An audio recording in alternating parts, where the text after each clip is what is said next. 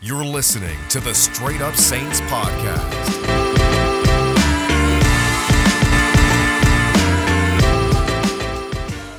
What is up, Who Dat Nation? It's Christopher Vogler from the Straight Up Saints podcast presented by Boot Crew Media and DraftKings. You can see the promo code SUS for Straight Up Saints. Use that at DraftKings Sportsbook um, to go on these bets. They have great offers right now. You can bet $1 on either team to score this upcoming week in the NFL, and you could win $100 in free bets. Pretty cool stuff there from DraftKings. Now, it, there's never a dull moment with the Saints. Doesn't matter if they're winning three games in a row. Doesn't matter if they're losing three games in a row. And that was proven true today because you're sitting there enjoying your Monday, or maybe not enjoying your Monday. I don't know about you guys. I was definitely enjoying my Monday, even though the Saints lost on Sunday.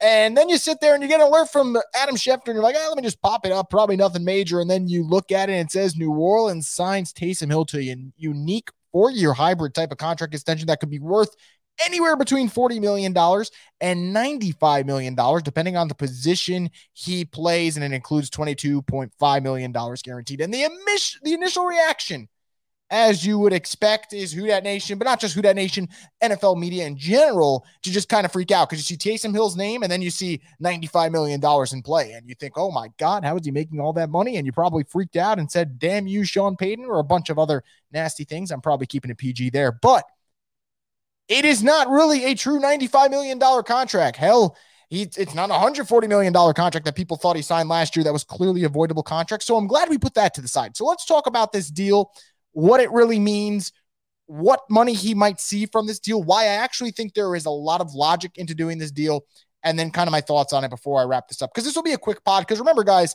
tomorrow I will have a uh, preview pod for Saints Bills. A lot of content, I would say, this week. We're going to about at least three episodes this week, which is kind of wild.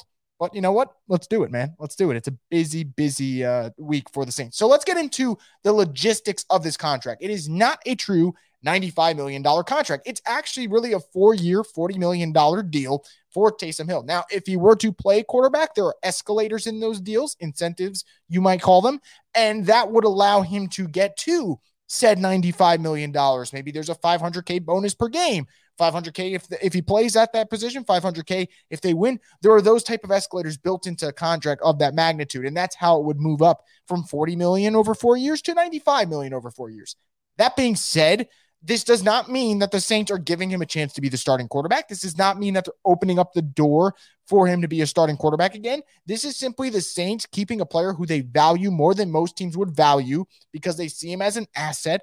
And I think for that standpoint alone, I get why they do it. But the main reason why I think people should pump the brakes on panicking and asking for Sean Payton's address and whatever the hell you guys are doing today on this Monday afternoon Taysom Hill had an $8.9 million cap hit for the 2022 season without him under contract. That's right, $8.9 million cap hit for Taysom Hill to not be on the team. You're keeping him on the team next year. And I think you would rather have Taysom Hill on the team for $8.9 million than Taysom Hill not on the team for $8.9 million, if that makes sense to you, because it should. Now, the best part of that is it might not even be $8.9 million.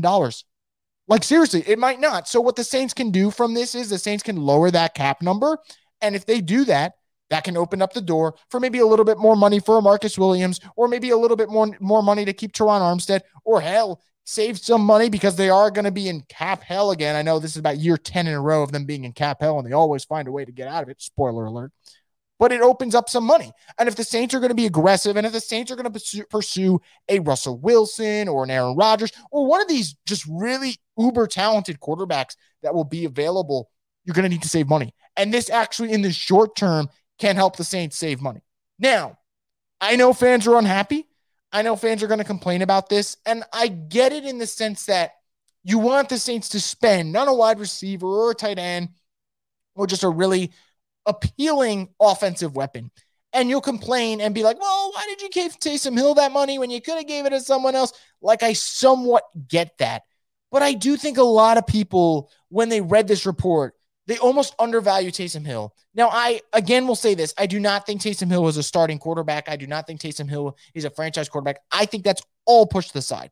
But I do think Taysom Hill is a very good weapon for the Saints and how limited their offense is what he's able to do in the red zone when healthy, he kind of ensures for a lot of times that you're coming up with seven points as opposed to three points. That's a huge difference. Now, I'm not saying that Taysom Hill is worth $10 million a year. I don't know if I would put him at a $10 million valuation, but that's what the Saints value him at. And you know what? When you see a guy like Jimmy Graham making $8 million a year, or a guy like Blake Jarwin making $6 million a year, if you're saying he's a tight end, and man, Taysom Hill has shown he actually can play tight end, but you know there's that added value to him with the power run game and him playing receiver and him playing special teams and him running the football. There's a lot of factors in it. Now, again, I'm not saying he's worth $10 million a year. I'm not saying that. But I'm not going to lose my mind over the Saints paying a guy who had an $8.9 million cap charge next year, whether or not he was on the roster. Does that make sense to you guys? Like, again, I'm not, I'm not saying that the Saints should have opened up their wallets and broke the bank for Taysom Hill. And yet again, four years, 40 million is really not that bad. That's where I'm at with this. Am I leaping for joy? As you can tell, I'm not.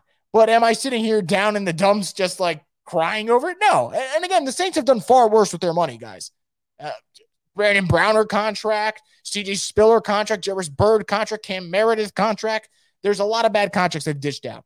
Andrus Peat. I mean, they've, they've dished out a lot of bad deals. Now, that doesn't justify making potentially another bad deal. But again, I think there's a lot more value to Taysom Hill than people think. Now, I think with him being banged up this year, it really does set you back in what people think the vision is. But before Taysom Hill went down, might I add, you were seeing him make plays as a receiver. You were seeing him make plays as a runner. Remember, I'll pick out two games in particular the game against the Giants and the game against the Patriots.